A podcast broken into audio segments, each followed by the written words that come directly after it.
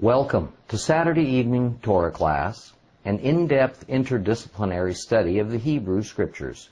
Tonight's lesson is week number 15, Genesis chapters 14 and 15. You know, it's amazing what becomes clear when we put the Jewishness that was removed like an inflamed appendix out of the Bible uh, back into the Bible. And a prime example of this is the story we've been looking at of Abraham and Melchizedek, we say, but it's really Melchizedek. The, the traditional Roman and Western church's answer to who is Melchizedek has been that he was Jesus. Much like the way the church also suggests that any time a human attribute is ascribed to God, like when he was walking in the Garden of Eden during the time of Adam, that it must have been Jesus. Right, now I don't want to get too far into that, and I certainly don't want to sound at all dogmatic about my views because this side of heaven, this deal is a real mystery. But I must admit I'm not convinced at all by the church tradition in this matter this matter rather. Um, long ago, a great Hebrew scholar, Maimonides, the Rambam, stated what is obvious if one will simply read the scriptures. All the human-like descriptions of Yahweh's thoughts and actions are figurative, not literal. Yahweh doesn't jump with joy.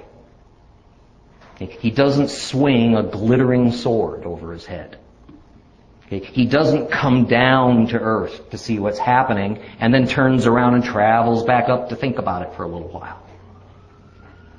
Right? God doesn't even have emotions the way we think of them. Not in the terms that we think of it. He doesn't get angry and then he gets sad. And he isn't happy one moment and then just pleased the next. And he doesn't seek pleasure. He doesn't need to be reminded of anything, although we'll see the word reminded many times in the Bible. Yahweh is spirit. Okay, he's not a man that he should change. And the reason those figurative words are used is because there is simply no other way for us to communicate about Him. Words as we think of words and communication as we think of communication are strictly products of the physical and material world. Okay? There are no spirit words, so to speak, alright, that are formed by lips that exist for a human to speak or communicate to another human being human being to human being. Everything that we used to describe the attributes of God are insultingly inadequate. Okay? But we got to use something. We have to have some way. The same thing goes for ascribing the figurative statements of God to Yeshua just because at some momentous time in history of the world, some essence of the Supreme Being called Yahweh was made into flesh and blood and placed on planet Earth. If Yeshua was every human form that was convenient for some purpose in any and every era, then the fact that the Messiah Jesus had to come from the line of David and he had to be born of a virgin has its meaning awfully watered down. As concerns the errant belief that Yeshua was Melchizedek, Melchizedek fits none of those parameters. And if Jesus and Melchizedek were actually one and the same, then the rather lengthy homily that we read last week in Hebrews would have been the perfect place to explain that the parallels drawn between the two were because they were the same guy. And no such thing was ever said. Now consider this. The Shekinah, the Shekinah, was a physical manifestation of sorts, was it not? Okay? For it was sometimes in the form of a visible cloud or a pillar of fire. are we to assume that the Shekinah was also Jesus because it had a physical attribute to it? What about those other visible manifestations that the Bible calls the angel of the Lord? Yet when that term is used, the angel of the Lord, it's never a messenger or a go-between, which is typically the occupation of an angel. Right? But rather it seems to be the very presence of God with full power and divine authority and even refers to himself as God or Yahweh. Right? So is the angel of Lord also Jesus? How about the visible finger of God that wrote the stone on those stone tablets for Moses and said his name was Yud-Heh-Vav-Heh, Yahweh? Was that not quite the truth? Was it actually Yeshua? How about the burning bush on Mount Sinai? That was tangible and seeable, so was that Yeshua too? You get my point. Okay? We've got to be careful with these things. Okay? We shouldn't, in my opinion, run around subscribing the name and person of Yeshua to every divine manifestation that seems to have a human or simply material characteristic ascribed to it. Jesus, Yeshua, was the name of a, given to a specific man born at a precise time in history in a precise set of circumstances for an exacting purpose Savior. That this man, Jesus of Nazareth, is also the Son of God and is God and is Messiah, is solid biblical truth. However, there are no biblical words or thoughts that Jesus came at some earlier number of times in other forms. This seems to me to just be a, a rather pained defense of a rather long held Gentile church tradition that tends to oversimplify the very complex and infinite spiritual realities that go well beyond our abilities to comprehend. And does so in a way that packages these things neatly and cleanly so there's never gray areas. In fact, the scriptures that emphatically state that in the future Jesus is going to come for a second time, in and of itself rules out the notion that he's been here several other times because in order to come a second time, he had to have been here once. So, without necessarily my advocating that Shem was Melchizedek, it certainly would make a lot of sense and I think is a better choice than it probably being Jesus. First, Shem was still alive at this time. As a matter of fact, Shem outlived Abraham. As a matter of fact, he outlived Isaac. Hmm? Second of all, the land of Canaan, which is where Shalem, the city that Melchizedek was the king and priest over, was located, was a very pagan place. This area was. And, and yet here in the midst of all this paganness, here is this man who speaks of the God Most High. The God Abraham was just beginning to get to know, and he speaks with him with a deep understanding of the one true God, yet he never makes himself to be God. And third, Abraham seemed to know who this man was and he had the deepest reverence for him. In fact, Melchizedek's uh, presence seems just kind of matter of fact to Abraham um, and expected without any explanation at all.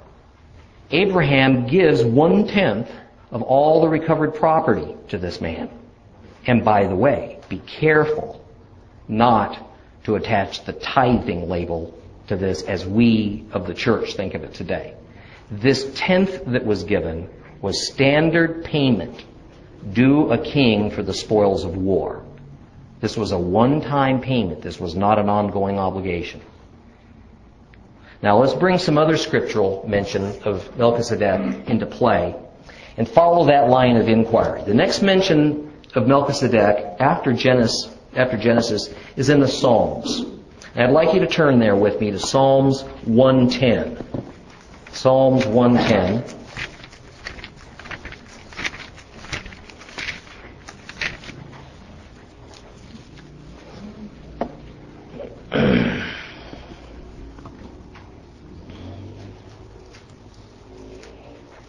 Psalms 110. And we're going to take a look at verses 1 through 4. A psalm of David.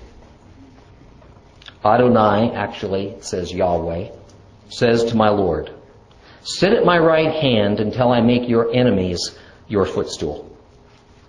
Adonai will send your powerful scepter out from Zion, so that you will rule over your enemies around you. On the day your forces mobilize, your people willingly offer themselves in holy splendors from the womb of the dawn. The dew of your youth is yours.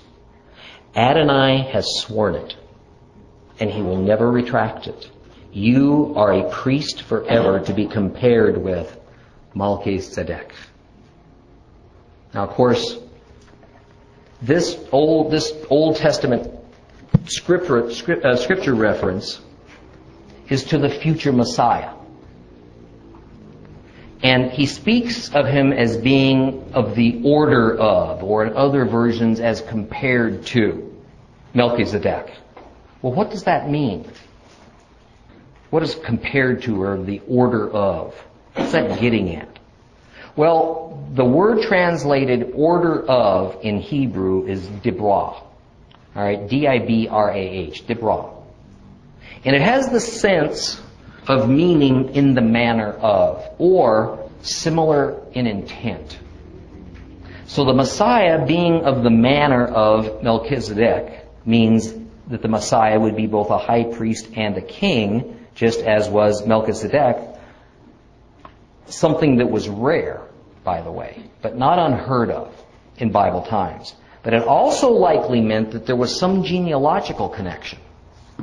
So we have the original story of Melchizedek in Genesis 14. We have a follow-up in the Psalms about 900 years later. And then in the New Testament in Hebrews 7, which we read about, all about last week, about 1900 years later. Right, more of Melchizedek's attributes are brought out and they all connect. Now here's the thing. The order of or the manner of Melchizedek is all about a very special priestly system that the Messiah is going to bring in. The priestly system will be higher than the Levite priesthood because this priest will also be a king. Now, as of the time of this story, Abraham and Melchizedek, there was no Levite priesthood. Right? Because there weren't any, even, even any Levites yet. Right? The Levite clan wasn't going to come for at least 200 more years from the time of the story. And then at least 400 years after that, the Levite priesthood would begin with Aaron, brother of Moses, who would become the first high priest of Israel. No earthly priest was to ever be higher than the high priest of Israel. It was the high priest alone who could enter the Holy of Holies in the temple and once per year go in there to meet God. But the priesthood that Melchizedek represented was of a type higher than the Levitical high priesthood. It was representative of the type of priesthood that the Messiah himself would have before God. Perpetual and it includes kingship. So what can we say in conclusion about Melchizedek? He was a real man. He was the high priest and king of the city of Shalem that possibly eventually became called Jerusalem. He was a type of Christ, but he was not the Christ. He was a shadow of the Messiah that was to come, and very likely he was Shem, son of Noah. Well, let's look at the last part now of chapter 14. Let's, let's reread Genesis 14 from verse 17 to the end. Genesis 14, verse 17 to the end.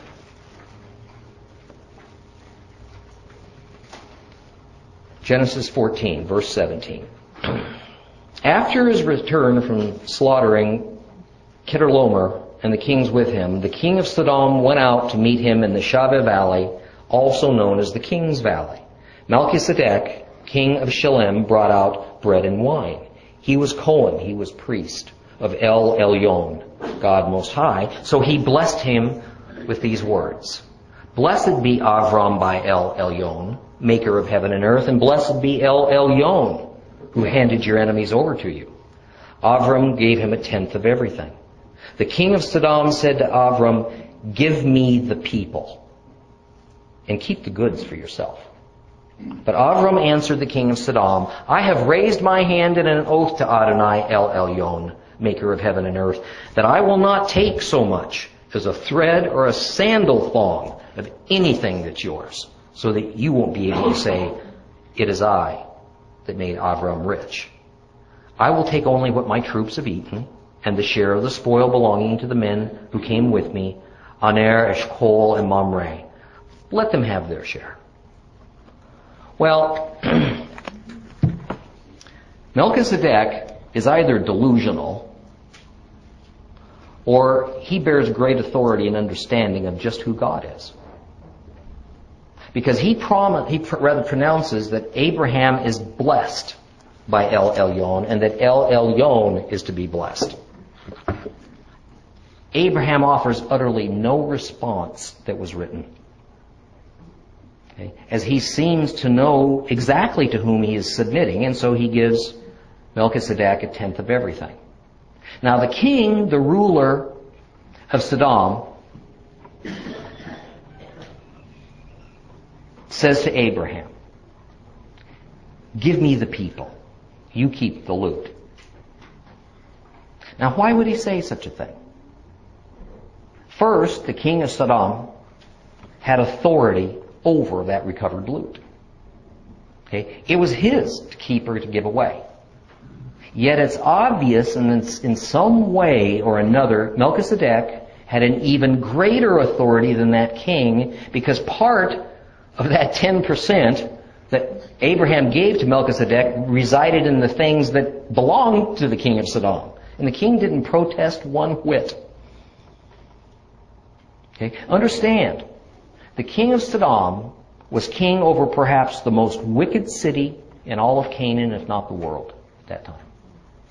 This guy was evil, and he was under the control of evil. The king of Sodom is a type of Satan, what we might call an antichrist.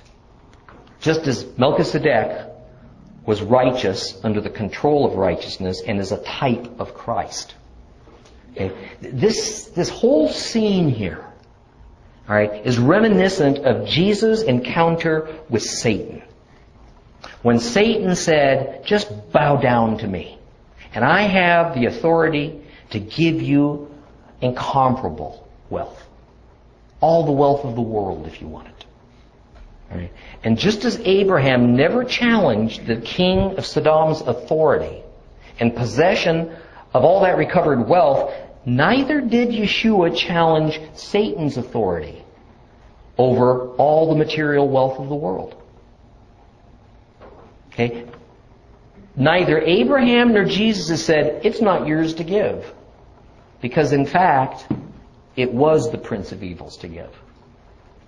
Okay? Notice also that Satan was eager to give away as much wealth as it took to get Yeshua to, in essence, not redeem humanity. And instead allow the devil to keep the people. Okay? This is a parallel to the king of Sodom saying to Abraham, keep all the wealth you recovered, just give me the people you saved. You see this parallel growing here? Okay. Now we talked a lot about God's principles. Well, here's a Satan principle. Does Satan want your wealth or does he want you? Okay. Satan could care less about material possessions. He wants to own your soul. Okay. In the end, the battle between Satan and Yahweh is over people. Okay. Anyway, Abraham rebuffs the king, understanding exactly who it is he's dealing with. All right, and he tells him no thanks. And besides, says Abraham, I don't want you, as a representative of the evil one, to ever be able to say that my abundance has anything to do with you. Whatever I have, be it little or much, comes from God, and I don't want whatever it is you can offer me. Now, boy, is that a wise lesson for all of us. I mean, the most important characteristic of anything is not what it is, it's the source it came from. Let's go on to chapter 15. Chapter 15.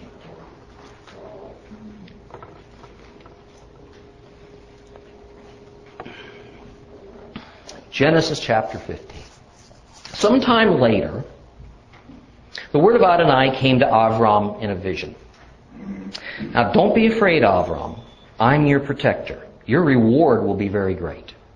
Avram replied, Adonai God, what good will your gifts be to me if I continue childless? And Eliezer from Damasek, Damascus, inherits my possessions. You haven't given me a child. Avram continued, so someone born in my house will be my heir. But the word of Adonai came to him, this man will not be your heir. No, your heir will be a child from your own body. Then he brought him outside and said, Look up into the sky, Abraham, and count the stars. If you can count them. Your descendants will be that many. And he believed in Adonai, and he credited it to him as righteousness. And Adonai said to him, I am Adonai, who brought you out from Ur Kasdim to give you this land as your possession.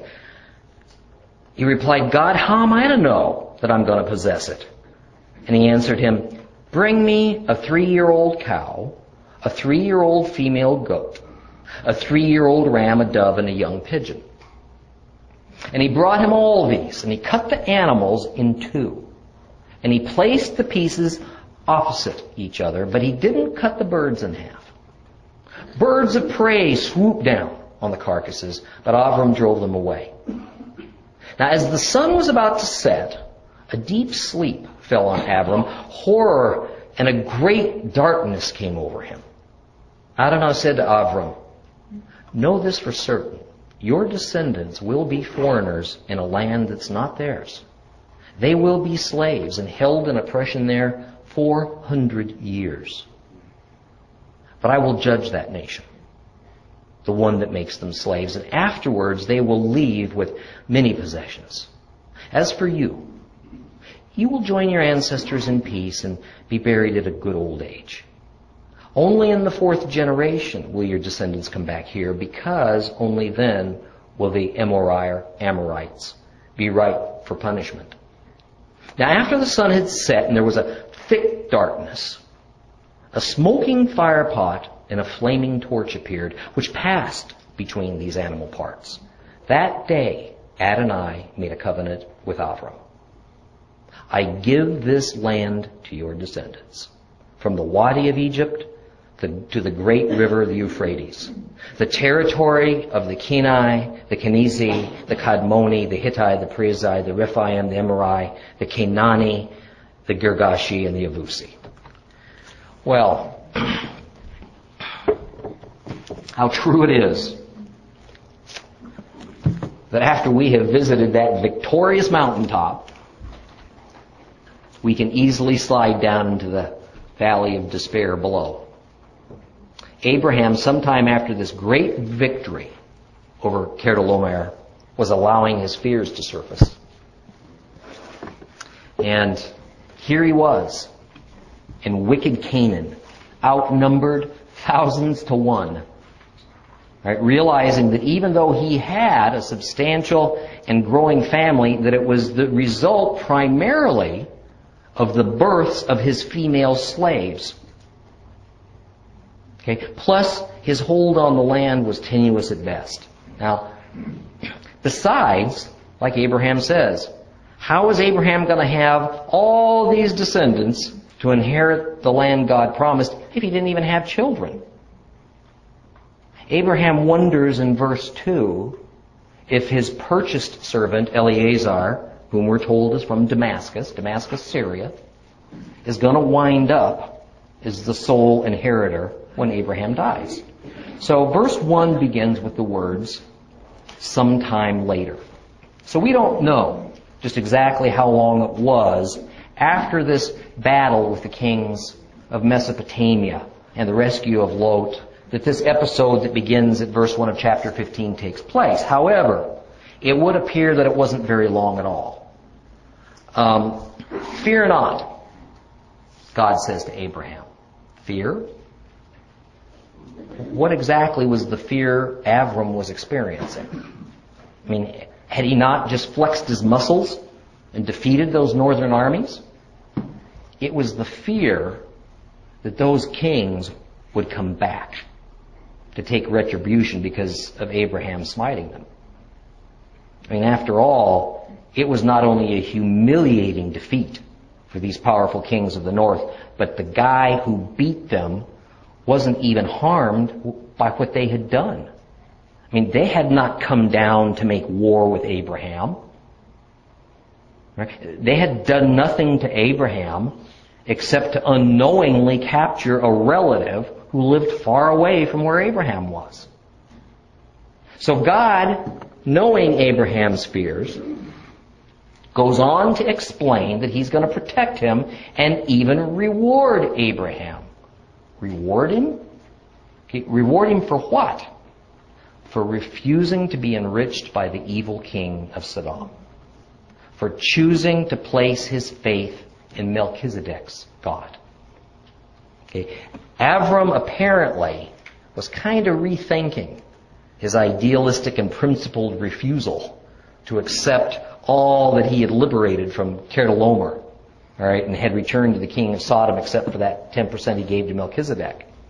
Avram would have been instantly an even wealthier man if he simply would have accepted the ruler of Sodom's most generous offer.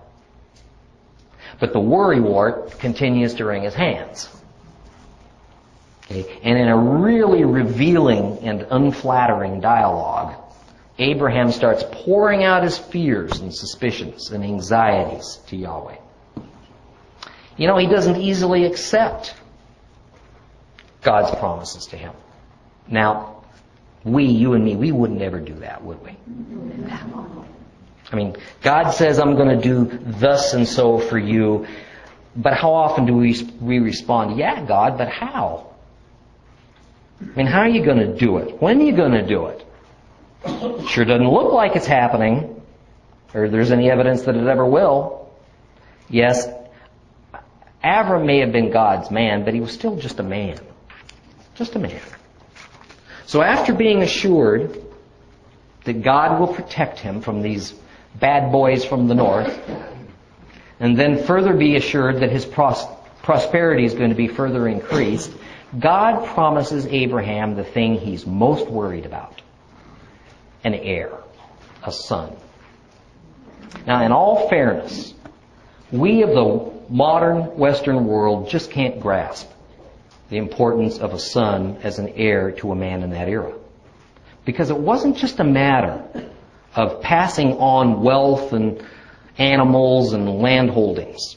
To Abraham, to Avram, to virtually all humans of the known civilizations of that time, the belief was that a man lived on through his heir.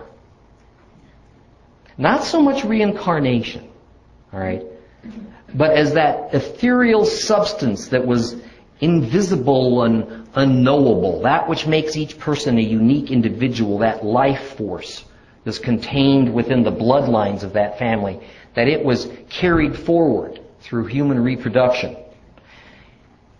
That in some mysterious, undefined way, the fundamental nature of the Father lived on in His Son.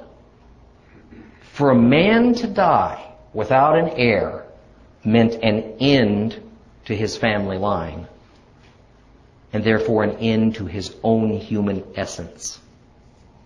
So for a woman to be able to be unable to give her husband a son was the most shameful thing to her. Okay? Her primary reason for existence as a human female was to produce an heir for her husband. So to fail at that was tantamount to being useless. Okay? For people in Abraham's day, there was no concept of dying and going to heaven and living with God for an eternity. A son was Abraham's only hope of seeing all of God's promises realized, and he was very well aware of that. So Yahweh tells Abraham that he will be a father, that Eliezer will not have to be the inheritor of the family wealth. And Abraham is encouraged when God tells him to look up into the night sky, and uh, count the stars because that's how numerous his descendants are going to be. And then in verse 6, we're told something that so many modern believers are just so sure it was only a New Testament promise, one brought by Yeshua. It says, He, Abraham, believed God, and God credited it to him as righteousness. Here was the essence of God's plan of salvation. Trust God, and God will credit it to us as righteousness. This is the very meaning of grace. Grace was Adam's hope. It was Noah's hope, and it was Abraham's. Grace was the foundation of the Torah given to Moses, and it's the foundation of the new covenant in Jesus. It's precisely our hope today. It's never been any different. Now, we see that, pardon me, that the matter of Abraham's heir has been addressed. At least Abraham thinks so. So Abraham brings up the matter of the promised land in verse 7, and he says, and God says in response to him, Look, Abraham, I brought you up from Ur to this place to give it to you. In other words, don't you get it yet? All right, what do you think this has all been about, Abraham? I mean, you're gonna get the land. Nothing can prevent it because I've decided it. And that's it. Then Abraham asks in verse 8 a very curious question that smacks of the highest skepticism, if not downright distrust. And he says, Well, gee, God, how am I to know I'll possess the land? Whoa. Gee, Dad, I don't believe you. Prove it. And I say curious because God had at an earlier time already promised the land to Abraham. Did Abraham actually not believe Yahweh? I mean, the fact is, Abraham's faith was wavering. Now, how many times do we in our spirits just know that God's spoken to us? But time goes by and there's no further visible, tangible confirmation of the subject of that conversation, so we begin to wonder, was my imagination just working overtime? Or did God really speak to me? I mean, we've all been there. That's where Abraham was. But let's get practical. The fact is, by all custom and tradition of humans in Abraham's era, promises that were real had structure. Okay, that shouldn't be surprising to us. Our promises today also have structure. It's called a contract. Okay? In our society, there is precious little that we will accept as legitimate or trustworthy from another person unless it's put to paper. Unless it's made to fit the laws of our civil code and then it's signed by all the involved parties. That's just how we do it. Nobody questions why. Why, do, why did we adopt that way? Okay? It was the same thing in Abraham's day. There was a procedure when a promise was made, and that procedure had not, in, had not yet been carried out all right, in God's promise to Avram. Now, we may not realize it, okay, but we perfectly well expect to deal with God in our cultural terms. Okay, what good is it to, for God to give us, Americans, a proof or a word in a form that only a Japanese person would recognize for what it is? It'd mean nothing to us. The same thing goes in reverse. A person living in the Sudan is going to need a proof or a word from God that he understands. Something that's normal and customary in his Sudanese society, not something that would seem normal for us Americans. Okay? Avram was waiting for the promise of God to be put into a structure that he recognized as valid. God's merciful. So what happens next is that a visible form of a covenant making procedure done within the cultural norms for that time is performed. Okay? I say visible because Abraham could see it with his own eyes and it was recognizable for what it was. Okay? And I also say visible because when God speaks and makes a promise, it already is a covenant far superior to anything that can be written down or sealed by means of any ritual. Okay. The fabric of space and time is altered when God makes a covenant. All the universe is reshaped and focused around that covenant. That's not an allegory, it's not a poem. Okay, it's the absolute reality of the situation. There doesn't have to be a human procedure in order for his promises to become a legal covenant. Yahweh did this procedure with Abraham to give Abraham peace about it. So God in His graciousness lowered Himself and performed the standard human covenant ritual done in the Middle East in those days as a sign to Abraham of the validity of those promises of the land and the blessing of a son and descendants. Now in verses 9 and 10, we see a typical covenant ceremony being performed. And it revolves around the use of animals as agents for the promise. These animals, clean animals, are killed. they're cut into pieces. All right, and they're separated into two groups. Remember, the Hebrew word for covenant is brit, which means cutting or dividing. Now I want to be careful in my terminology here. I'd like you to notice that first of all, this covenant ceremony was not a sacrifice. Okay. These animals were not sacrifices, and they weren't sacrificed. Okay, in the strict sense of the word, there was no altar, there was no burning up of the animals, this was not a presentation of a gift or the seeking of acceptance or a plea for atonement to God by Abraham. Rather, this whole thing was God's gift to man. Okay. This was God raising his right hand and swearing upon himself to be true to his oath. This is a 100% God deal. Okay.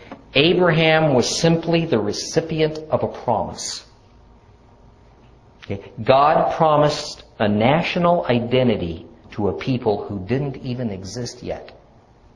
All right, a people who at first would be called Hebrew and then eventually Israel. Now, ancient records of various Middle and Far Eastern peoples are full of these types of covenant ceremonies. Just like this one that we're witness to in these passages. But nowhere, ever, is their record or even tradition of a God promising a land and a title that is irrevocable as long as time exists. This is unique in all history. Well, suddenly in verse 11, birds of prey appear and try to escape with the carcasses of the dead animals. Abraham drives them away. What's the meaning of these few words about these birds? Well, birds of prey, really, we're talking about vultures, scavengers, are symbolic of death and evil. This was Satan trying to disrupt and stop the covenant because he knew full well what this was going to lead to. Okay. How often are we warned in the scriptures that when God promises us good things, Satan is going to come and try to steal them away?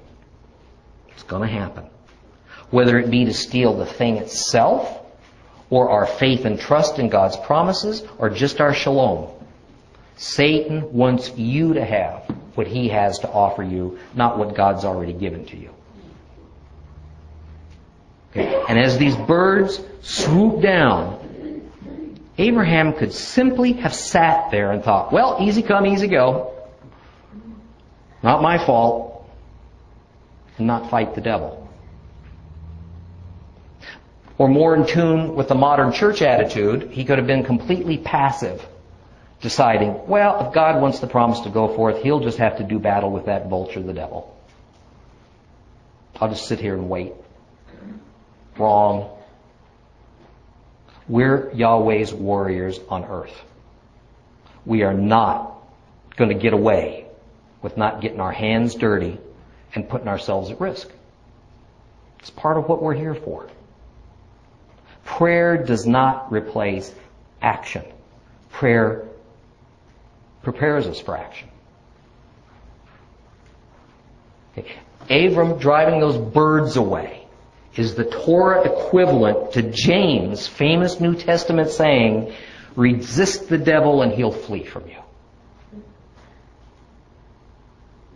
Now God now recites an oath. Always central to the covenant making protocol. But before he does, a deep sleep, it says, comes over Abraham. Now this does not mean that Abraham had a long day and fell asleep. Okay. We see several Old Testament and New Testament equivalents to this when it speaks of visions within dreams or being taken away in the spirit, that sort of thing. Even more, it says a great sense of dread overcame Abraham in his sleep. Matter of fact, literally it says dark dread.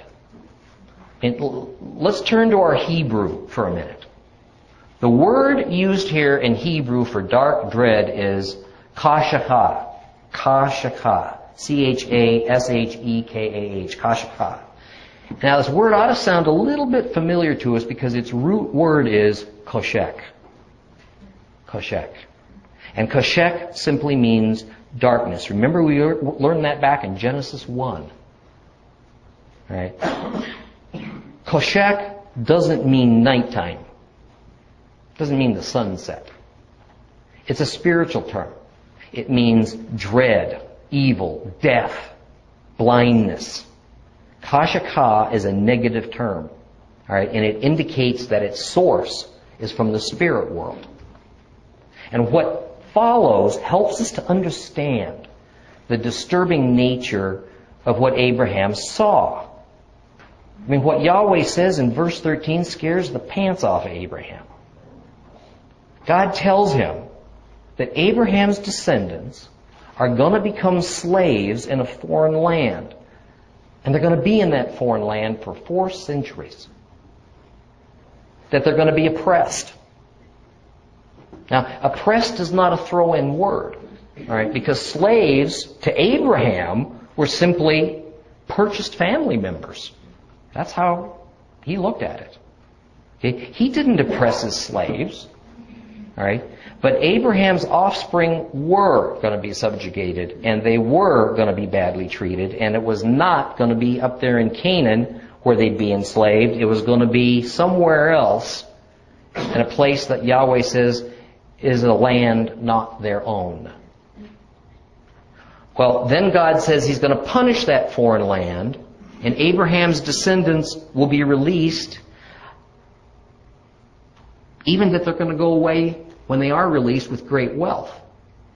Of course, with the benefit of hindsight, we now know that Egypt would be that foreign place, and that a succession of pharaohs will be the oppressors, and we even know that indeed the Israelites did leave with much of Egypt's wealth. Well, Yahweh also tells Abraham that he's going to live to a ripe old age, and that his clan is soon going to leave this place not to return until the fourth generation from Abraham. And I think we'll call it a night and we'll begin to look at what this word generation means because it's not quite what you think it might be.